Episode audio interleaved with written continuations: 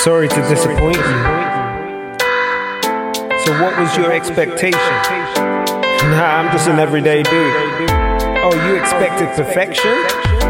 This is what Christianity is supposed to be like. I make mistakes, like lots of mistakes. I'm just trying to do the best that I can do. I guess I'm just imperfectly human. Welcome to another episode of the Imperfectly Human podcast. I am your host, Mr. Daly, and um, it's been a while. It's been a it's been a couple of weeks since I last posted a podcast. Uh, my apologies.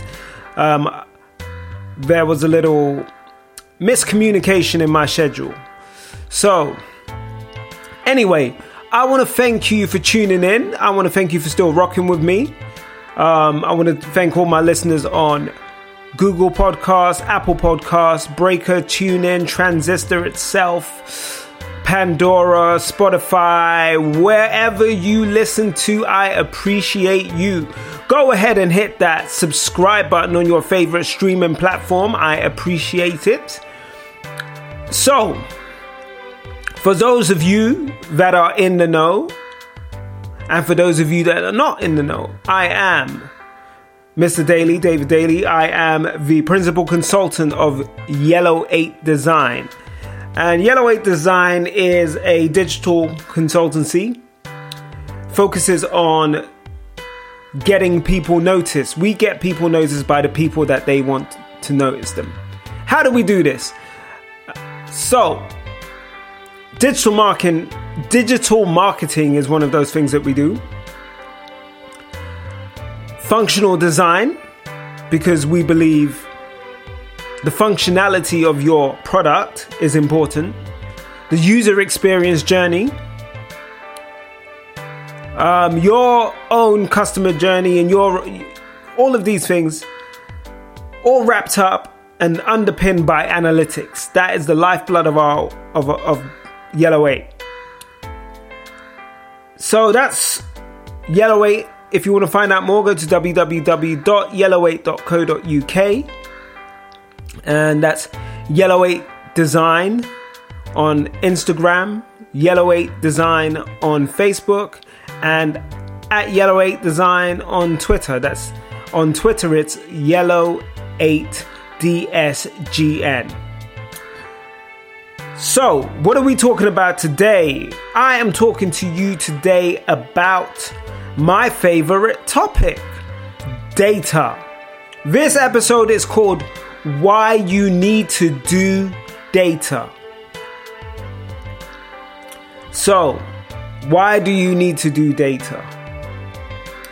Oh, oh, oh, before I dive into that, let me let me let me finish off what I was saying. So, why did I create this podcast? Because this is specifically for for the newbies. I created this podcast because I wanted to catalog the journey of a Christian entrepreneur. For most of you that know me from season one, you will know from my conversations with Dr. Terence Johnson um, that I was on my entrepreneurial journey. I've been on my entrepreneur. I've been on my journey for a very long time, but I've had a safety net. Um, so whilst I'm self-employed, whilst I work for myself, I've had very a very comfortable um, number of contract opportunities that have kept me gainfully employed employed. What that is also but the limiting factor of that and this is full transparency here um, that's not diminished that's not taken away from anyone who is a contractor or anyone who's um, self-employed in that in that fashion. But for me it was a limiting factor because it limited the number of clients I could work for concurrently um, because literally they are buying 40 hours of my week, and which for most of us is a full working week. So um, that became it became an issue for me, and I started to look at the opportunities of how I could break away from that, especially given that I wasn't really doing what I enjoyed doing. My work lacked the creative element that I needed. So I created Yellow 8 Design and I've started to transition myself from what I do um, in the professional world in terms of business analysis and all of that. And I've incorporated all of these things into what I do today. But my focus in Yellow 8 Design is more around the creative elements and ensuring that I'm doing bits that I enjoy. Because guess what? If you're not passionate about it, you won't enjoy it and it just becomes a chore. I don't want this to be a chore. I don't want this to be something that I hate doing. I want to always ensure that I'm getting up to do the things that I love. So I took the bold step to start to reshape my life to, to fit that. Anyway, that's the background. That is so this podcast catalogs my journey. Um, what's unique about my journey is that I'm a Christian entrepreneur. Um, there are many of us out there, but we why is that important? It's important because my life is governed by my Christian principles. My faith is the foundation of my life. So, therefore, my faith is the foundation of my business and what I do. Everything I do is underpinned by my Christian beliefs. So, I will not do anything shady. I will not do anything underhanded. I will not try to pull a fast one on anyone because that goes against everything I believe in as a Christian and therefore goes against my values as a Christian entrepreneur. Um, also, the a big part of what I do is about creating a better world for for people. Um, while uh, whilst a lot of people will, will scream that they are capitalists and it's about the almighty dollar, the almighty pound, whatever you want to call it, um, that's their focus. My focus is on whilst I need to make a living. I for me, I want to enjoy what I do. I want to make sure that the people that I'm providing a service for get the best um, what they deserve. I'm not trying. Um, whilst it would be great to make a, a, a, ton of money, that would be great. But um, if I do, it's more about helping others. I want to create something that allows me to be happy so that I can help people create their own happiness. So there is a slight difference in how I approach things, and that's not that's not to say that there aren't entrepreneurs who are not Christians who have these similar values, but that is the foundation of what I believe. That is that for me that's my foundation is my Christianity and that is what drives me and the way that I move. So, Anyway, with that said, let's get into to, um, this week's topic. This week's topic is data, why you should do data. And more specifically, I am going to give you um, where is it? Let's let's look for it. Uh, five basic reasons why you need to do data. So, um, why is it for me? Data is a very important thing because I believe I, have said it. Data is the life lifeblood of my my business. Everything I do is underpinned by data. Everything I do has a foundation on data. I, I love I love to crunch data. I love the numbers. Even when I had other ventures, they were always underpinned by data. Um, when I did the property search stuff, it was underpinned by data. My I created um, models to help me estimate the best vet, the best offers to put forward for a property based on a number of variables. Um, I analyzed the property market in a number of different um, cities and towns and whatever to find the best opportunities in the places that had the maximum return and the places that had the maximum growth potential. And depending on that, that gave me a place to pitch to my clients as to where to put their money. So that was, I love data. Everything I do is about data. So, um, that so for me when I when I start to talk to you about data, I get excited about it. It's because I think, hey, this stuff is great. If you really understand it, if you really took the time to invest in data, you can achieve some amazing things. You can get some great results. But I am going to give you, and I, I'm talking about the five basic reasons here. Five basic reasons why you should, why you need to do data. If I wanted to be more prescriptive, I would probably say that there are, I could probably list 10 reasons why you should do data. Um, but I'm giving you the first five because these are the basic things. This, these are the basic benefits of doing data. So, number one, you need to do data in order to understand how your business is truly performing. Now, from a very simple angle, everyone should understand that. You want to know what the bottom line is. You want to know what's coming in versus what's going out. You want to know whether your business is constantly growing or whether your business is shrinking. You want to know whether uh, whether you're having one good month versus 12 good months. You want to know exactly how your business is performing. Um, is it are you constantly in the red? And yet you'll say, well, my accountant can tell can tell me that.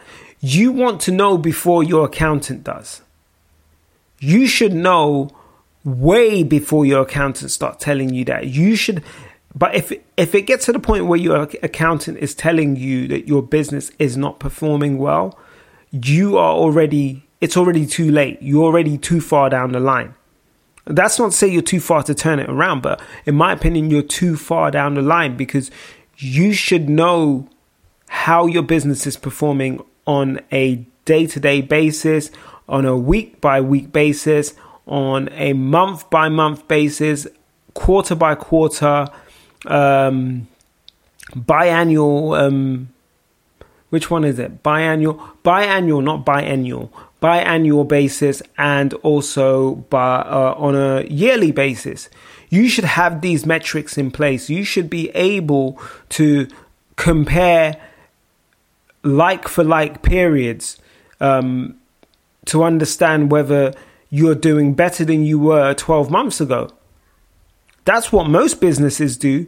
They compare, they will co- compare Q1 of 2021 to Q1 of 2020 and say, hey, how are we doing compared to this period last year? And then they will try and understand, well, what was different in 2020 to 2021? Why has why is there a shift in performance? Or if there isn't a shift, why haven't we grown? Why isn't there any progress? Why are we still stagnant? It's critical to understanding how your business operates, um, you have to do the data. You have to you have to have the the information to help you to make informed decisions about your business, especially as a small business owner.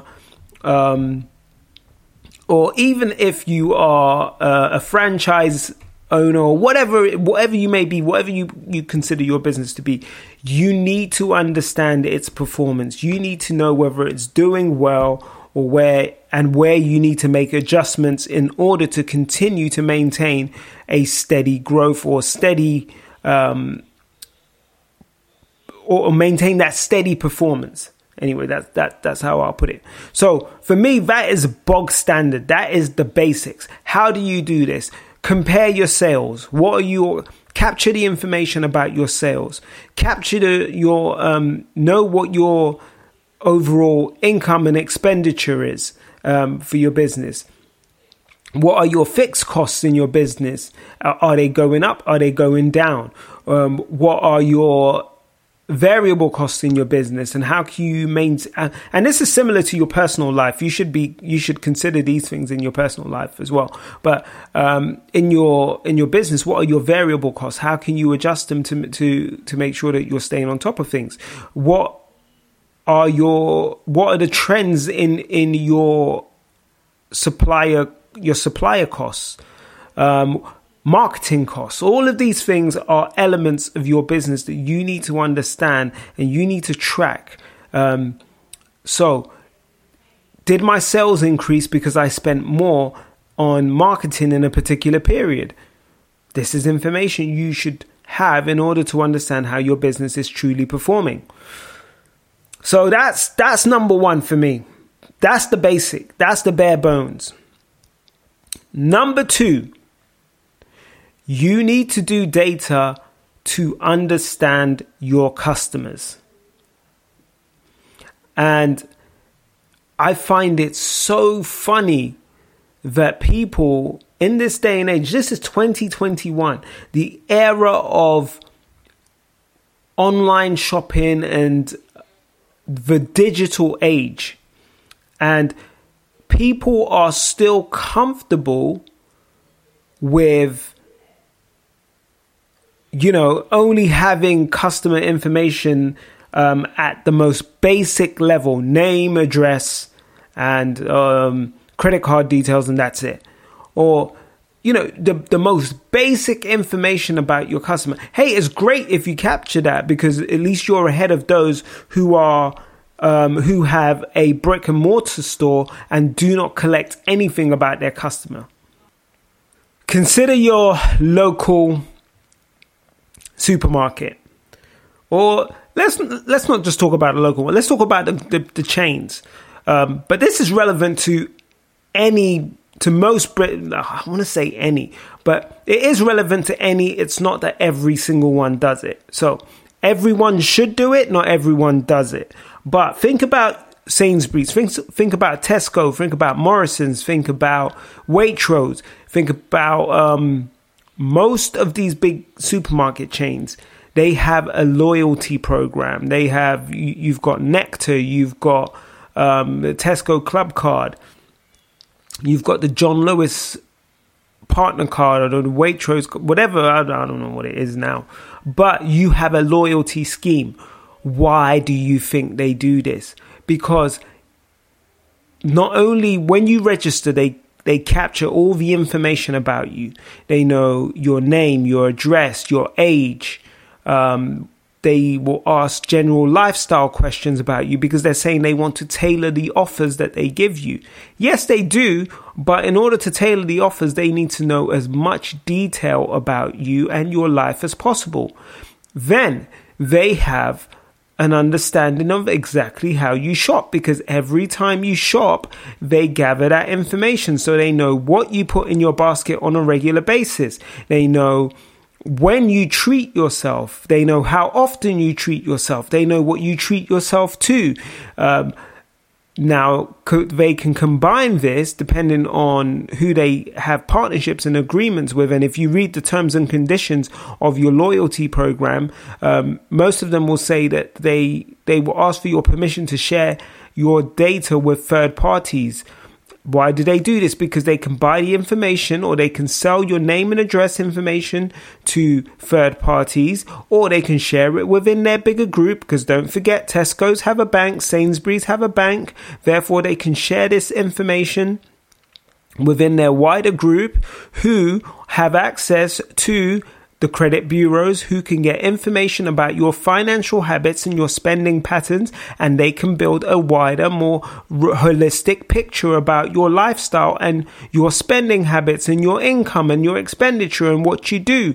They will know the significant life change events uh, in in your life. If you suddenly start putting nappies in your shopping they know that you've just had a baby if you um, if you're buying a lot of ready meals and they can see from information that that they've got from partners and so on that you've just taken out a mortgage or you've just inquired about a mortgage hey they know that the likelihood is that you've probably just moved into your new house. And guess what? You're going to need some stuff that they can offer you and the offers will be tailored to suit that part that period in your life it's not by chance. It's not coincidence. This is what people do with data. This is why data is so powerful. Data allows you to cross sell, upsell, whatever kind of sell you need to do to your customer in order to keep their business. Because hey, they don't want you to, they don't want you to go elsewhere and spend that money elsewhere when they can offer you that service. And if they feel they can offer you everything under one roof, doesn't that seem more appealing? Of course it does, because then it's convenience. A lot of us get caught out by the convenience trap because we think, oh, well, I'm already here, I'll just do it here. Knowing that the likelihood is that we are overpaying for something because we are not comparing the market. The uh, it's important it's important to, and this is why it's important to use data. Gather the data around what you want and understand what the comp, what the what the market has to say about this. We and we're going to get to that one in a, a bit later.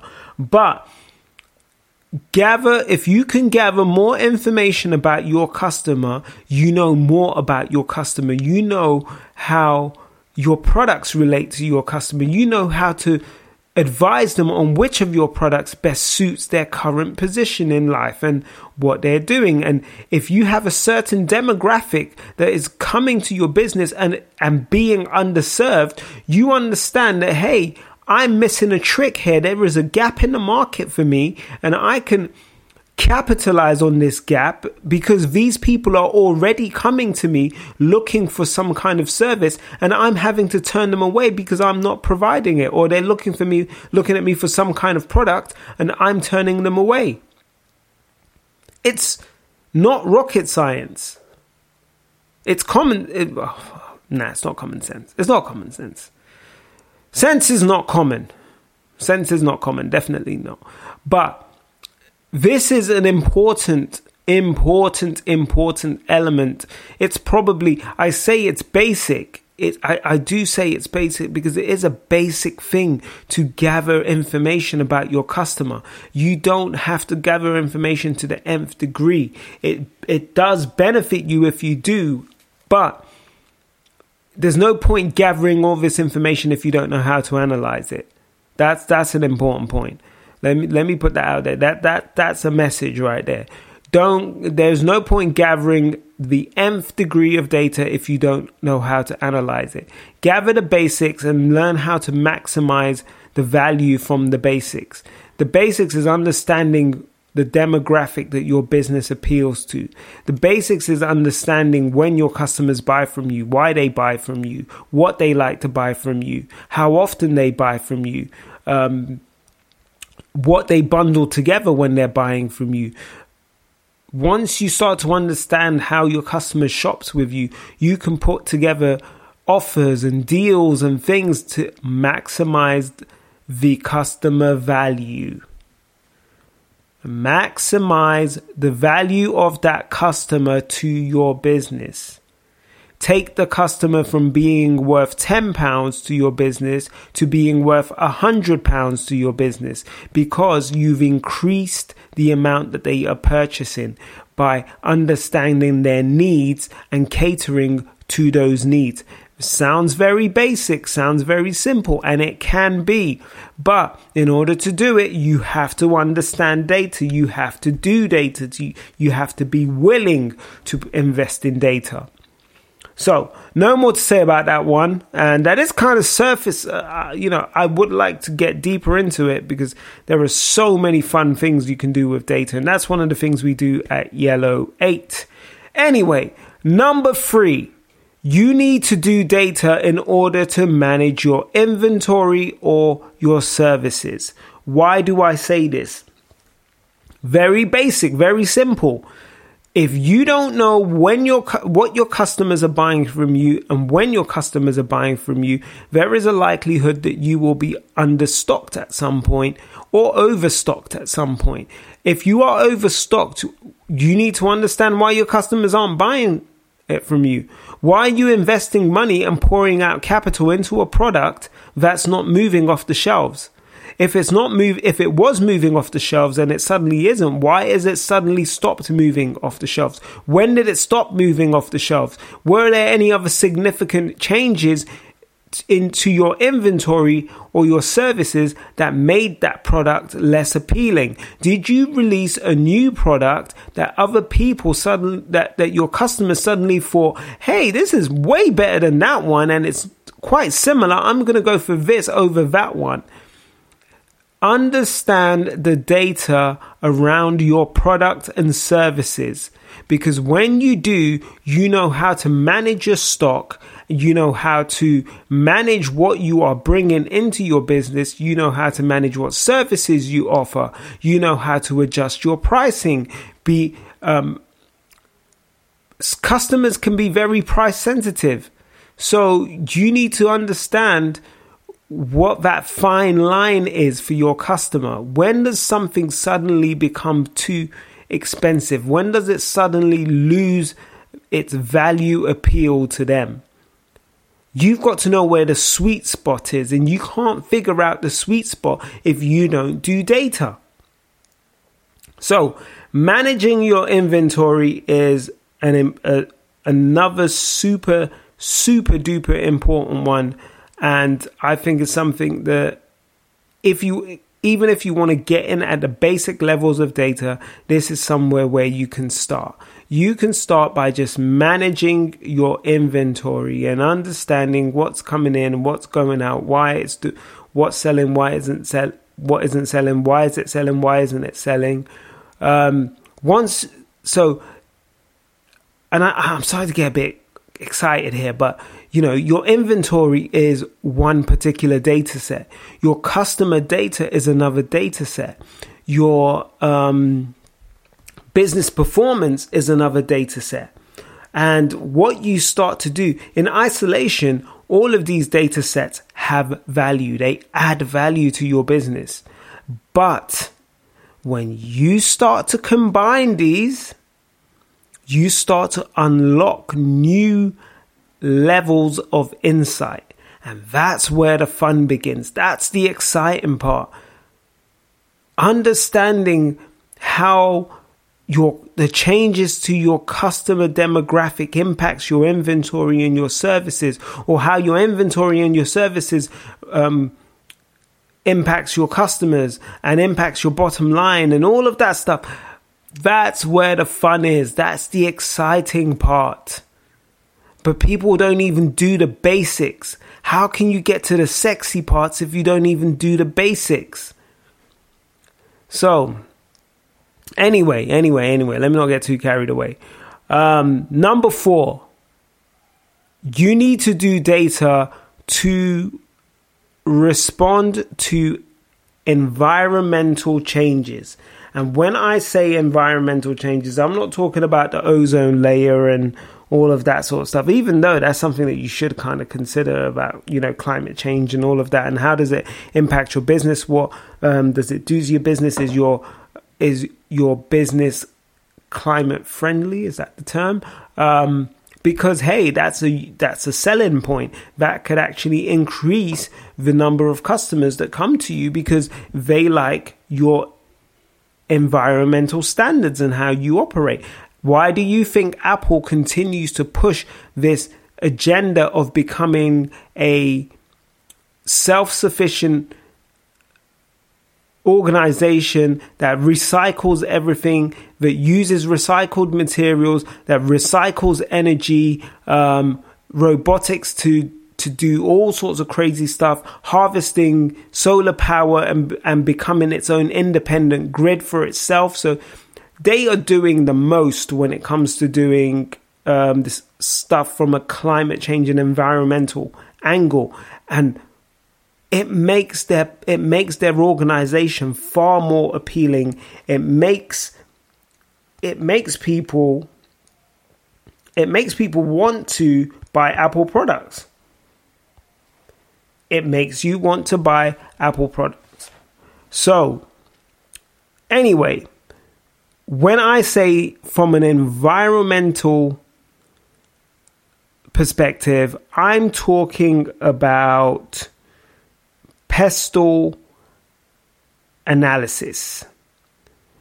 And if you don't know what pestle analysis is, pestle stands for, and here we go political, economic, sociological, technological, legal, and environmental. And I, am kind of wrapped everything up in environmental, but uh, you'll understand why.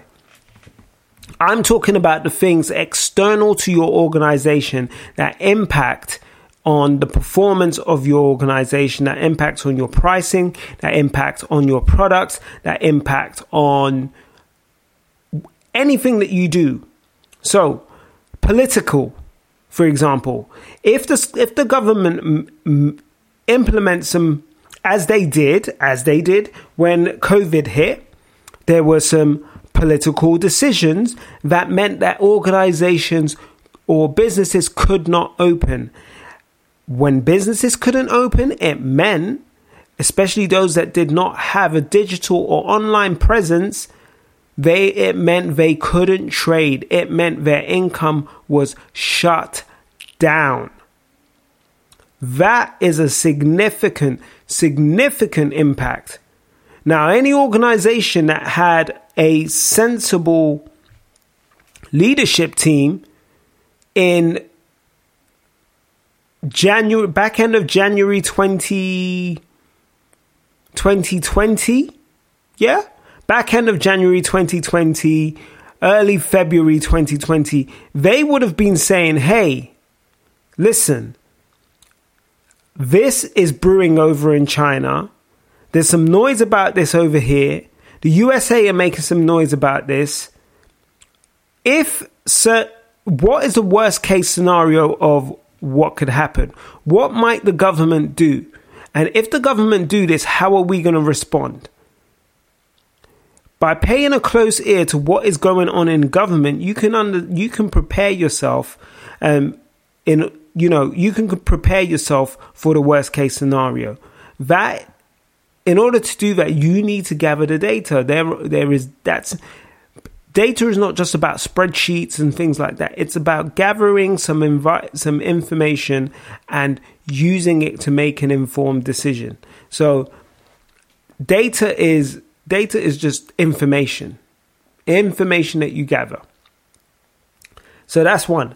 You economic if the stock market is crashing, if the FTSE 100 is down, um, if the Dow Jones is down, if you can see a downward trend, if you can see that the price of oil is crashing and the, the price of gold is dropping, and these are, are some of the most stable commodities, if you see these changing, you need to consider, hey, what's what does this mean for me? What does this mean in terms of the buying power of the consumer. What is it? What knock on effects is this going to have to the um, economic climate and then the economic to the financial markets, and therefore the spending ability or the, the buying power of the customer? How are my competitors responding to this? How how do I need to respond to the, to this shift? You need to gather the data. You need to look at what's going on in the economic markets to ensure that you can take a strategic decision to ensure that you are not adversely impacted by any change. Sociological. So societal societal changes, changes in attitude, changes in preference, um, big societal movements. The Black Lives Matter was a societal change. Um, people decided that they were there was an upsurge in the spend with black owned businesses. If you were a black owned business and you didn't know how to leverage or pivot yourself in order to ensure that you benefited from this sudden interest, you you didn't you weren't paying attention to the data. Again, the data was the posts on social media, the trends, the hashtags that were trending, um, the BLM hashtag trending, and all of that stuff is the data. The Black Pound Day, and all of these things that were happening were telling you what the shift was from a sociological standpoint. And if you didn't harvest that information and understand the shift that you needed to make to put yourself in the best position to take that, you you missed the trick. So that is another angle that you need to make sure that you're aware of. Technological. Techno- technology is always shifting. I'm in a world of analytics. Analytics has shifted. Um, the technology that we use has shifted so many times. It started off from uh, things like MATLAB and and Mathematica and uh, some of you won't even know Waterloo Maple. There were packages that we used back in the day, especially I'm talking 20, 25 years ago. Um, some of these packages have grown from strength to strength. Um, SAS, SAS is still around. SAS is an awesome piece of kit. Uh, WPS um, KNIME. There are so many different analytical packages, and they continue to get better and they shift. And the shift that I've seen is a move from having to understand a programming language to visual programming, meaning you drag nodes and connect nodes and you configure these nodes and it writes the code in the background. That's a shift in technology. What does that mean? It means I can shift the type of person that I bring into my business because they don't need to understand how to write five or six different programming languages. They just need to understand the concepts behind the, the, the, various nodes. They need to have an understanding of the statistical procedures and so on and so forth. Meaning that I am not looking for specialists anymore. I can look for someone that is a bit more general and that can lower the, the cost to my business because specialist skill sets cost a lot of money. This is just an example of understanding what the shift in the market and in technology, um, how a shift in technology can impact your business. It, that's a that's a positive impact. Um, if you manufacture hardware or like computers and stuff like that, if the price of chips, um, if the pr- price of microchips starts to shift, that's going to have an impact on your the, on the cost to your business. Not only will it it will lower your manufacturing cost, but it may also impact your selling cost or your selling price because hey, people are going to be thinking, well, since it's cheaper to get this, the price should come down. And if your price doesn't and your competitor's price comes down, you are pricing yourself out of the market. You have to pay attention to, to the trend and what people are doing. Um, the last one, the other E, is environmental, and we've talked about this. This is what Apple does, and I'm, I'm not going to go over it again. But if the if if there is a shift in that area, how does it impact your business? How can your business leverage and pivot to use this to your advantage? So that was number four. Number five, we have the another basic. I, I would consider this. Some people say this is an advanced one, but I would actually say this is still a basic one. And again, it's about combining these things. And there are other, actually, there are other bits that you would need to do in order to, to actually get true value from this. And, and let me explain. So the last reason you need to do data is to optimize your business. And why do I say this? If you're a business, if, if as a business, you should have a series of operating procedures, standard operating procedures, SOPs, as we call them in in the industry.